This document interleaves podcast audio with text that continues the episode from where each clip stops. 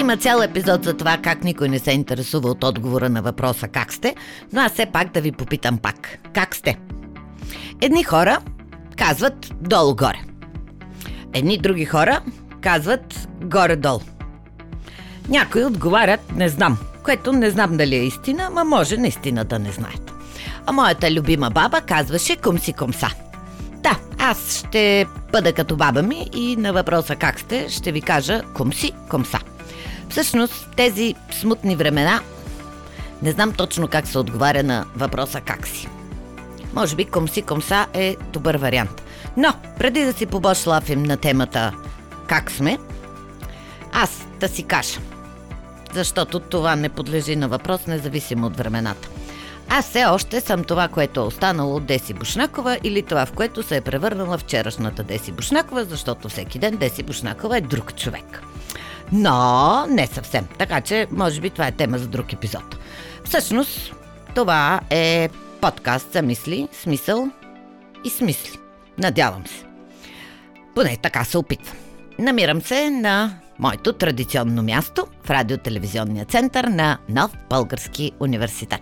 Слушалките вече не ми стягат толкова много, така че ще се разпусна в този епизод и той ще стане дълъг от тук чак до спирката на метрото.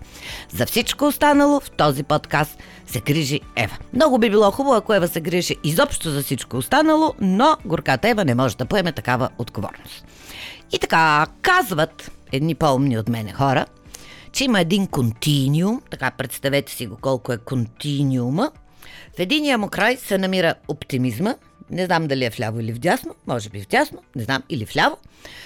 Обратното на това ляво или надясно, в другия край на този континиум се намира песимизмът. И по средата се намира кой? Не, не се намирам аз, Деси Бушнакова, намира се реализмът. И казват така, реалистите се опитват да обясняват събитията такива каквито са – защото са реалисти. Обаче има едни реалистични оптимисти, които са някъде между средата и реализма, които предпазливо се надяват на най-благоприятния изход и правят всичко по силите си, за да могат да постигнат желания резултат. И понеже не може да има вакуум в другата част на континиума, там се намират реалистичните песимисти. Никъде не намерих те какво правят, но по логика, понеже обичам да мисля и да търся смисъл, предположих, че реалистичните песимисти би трябвало да очакват най-лошото, обратното на реалистичните оптимисти, но точно като тях да правят всичко по силите си, това да не се случи.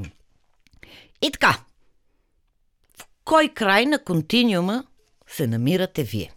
Или иначе казано, колко пълна или колко празна е вашата чаша. И ако попитате картинките на Google за резултати на тема оптимизъм-песимизъм, там излизат едни много смешни картинки с много чаши. В тях то има, то няма, то са наполовина пълни, наполовина празни. Но има нещо, което така мен ме забавлява, а затова ще ви го представя по малко по-различен а, начин. Знаете, че оптимистите виждат чашата на половина пълна, знаете, че песимистите виждат на чашата половината празно, обаче истината за реалистите, които са по средата, е, че 50% от вместимостта на чашата е запълнена с вода. И както казват едни хора, които не са загубили чувството си за хумор, докато оптимистите и песимистите спорят за това дали е пълна или празна наполовина чашата, едни и други хора, които са в центъра, защото са центристи и са реалисти, изпиват водата и не са жадни. И така, аз не знам къде се намирам, може би към края на епизода ще разберете, но съм убедена, че 50% си е 50% и единствено от нас зависи като какво, като част от какво ще виждаме тези 50%. Със сигурност сте чували онази мисъл, няма, как, няма как да знаете коя е тази мисъл, ако не ви я кажа, но със сигурност сте чували точно тази мисъл. Когато очаквате най-доброто, вие освобождавате магнетичната сила на ума си, която по закона на привличането има тенденцията да ви донесе най-доброто. И ако сте чували само тази мисъл, което не е вярно, защото вие чувате и този епизод на Бослав, то със сигурност вие сте едни свръх оптимисти. Обаче, аз много обичам учените и за това ще кажа така. Ако вие виждате оптимистично нещата, то със сигурност сте част от онези 80% от населението на планетата, които приемат прекалено оптимистична представа за живота. Сега не знам дали това е добре или зле, до края на епизода се надявам да разберем, но искам да си задам следния въпрос, защото обичам да си задавам въпроси, което се предполага, че води до мисъл или поне до задаване на въпроси. И така, проблем ли е, че 80% от хората на тази планета са оптимистично настроени? Когато очакваш много, а получиш само 50% от това, което си очаквал, ти си един много нещастен човек, защото не си получил това, което очакваш. От друга страна, онези, които са по-малко, очакват малко, те са песимисти, получават 50% и са щастливи, защото са получили повече от това, което очакваш. И има едни хора, които получават точно това, което са очаквали и се предполага, че те са най-удовлетворени. Така ли е обаче в реалността и в живота, който се опитваме да живеем? Дори ми се струва на мен невероятно, и тук вече може би разбират аз от коя страна съм на онзи континиум, песимизмът има своите защитници. Един от тях е писателя Томас Харти. Аз съм абсолютно убедена, че вие сте чели всичките му книги, защото съм оптимист. Та, в една от тези книги той казва така. Накратко, песимизмът е игра на сигурно. Не можем да загубим. Можем само да спечелим. Но това е единственият възглед за живота, при който никога не можем да бъдем разочаровани. След като преценихме какво да правим при възможно най-лошите обстоятелства, когато възникнат по-добри от най-лошите, животът се превръща в нещо просто като детска игра. Знаем, че днес и на децата играта не им е проста, така че животът няма как да се превърне в нещо много просто. Той винаги е много сложен. И понеже аз като се забия някъде да, да, да изследвам, да разследвам, да мисля и да търся смисли, много навътре се задълбавам, дори закъснявам за определени срещи, та не мога да ви оставя само с тези думи на Томас Харди. За това ще ви кажа още една негова мисъл, за да видите, че той наистина по природа явно човекът си е песимист. Щастието е кратък епизод в общата драма и пълка. И мисля, че това е един начин, по който, каквото и да му се случи, човекът може да бъде щастлив. Не писателя, а по принцип човек. Само, че на мен не ми се иска да живея без никакви очаквания. Или още по-страшно, да живея в очакване на най-лошото, за да може каквото и да ми се случи да не съм разочарован. И понеже обичам учените, ще ви разкажа какво са установили същите тези учени, след като са проучили научно отговорите на въпроса. Кой има по-голям шанс за дългосрочно благополучие? А. Оптимистите. Б. Песимистите. В. Реалистите. Можете ли да познаете кой печели?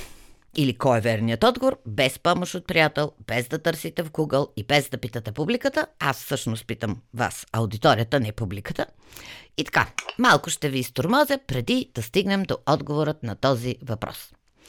По отношение на оптимистите. Разочарованието може в крайна сметка да доминира над изпреварващите чувства на очакване на най-доброто, така че нивото на щастие да започне да пада. По отношение на песимистите. Депресиращия ефект от очакването на най-лошото може в крайна сметка да доминира над въодушевлението, когато най-лошото бъде избегнато. Или, иначе казано, важни са не само резултатите, а и нагласата на ума ни, с която очакваме същите тези резултати. И казват учените така. При равни други условия и надценяването на резултатите и подценяването на резултатите са свързани с по-низко благосъстояние, отколкото когато очакванията са правилни. Или иначе казано, според учените, реалистите се справят най-добре. Нали помните, че 80% от населението на нашата планета са по-скоро оптимисти, отколкото реалисти или песимисти. И аз си задавам ето този въпрос. Трябва ли да положим усилия някакси да ограничим ентусиазма на всички тези 80% оптимисти? Задавам си го по една много проста причина.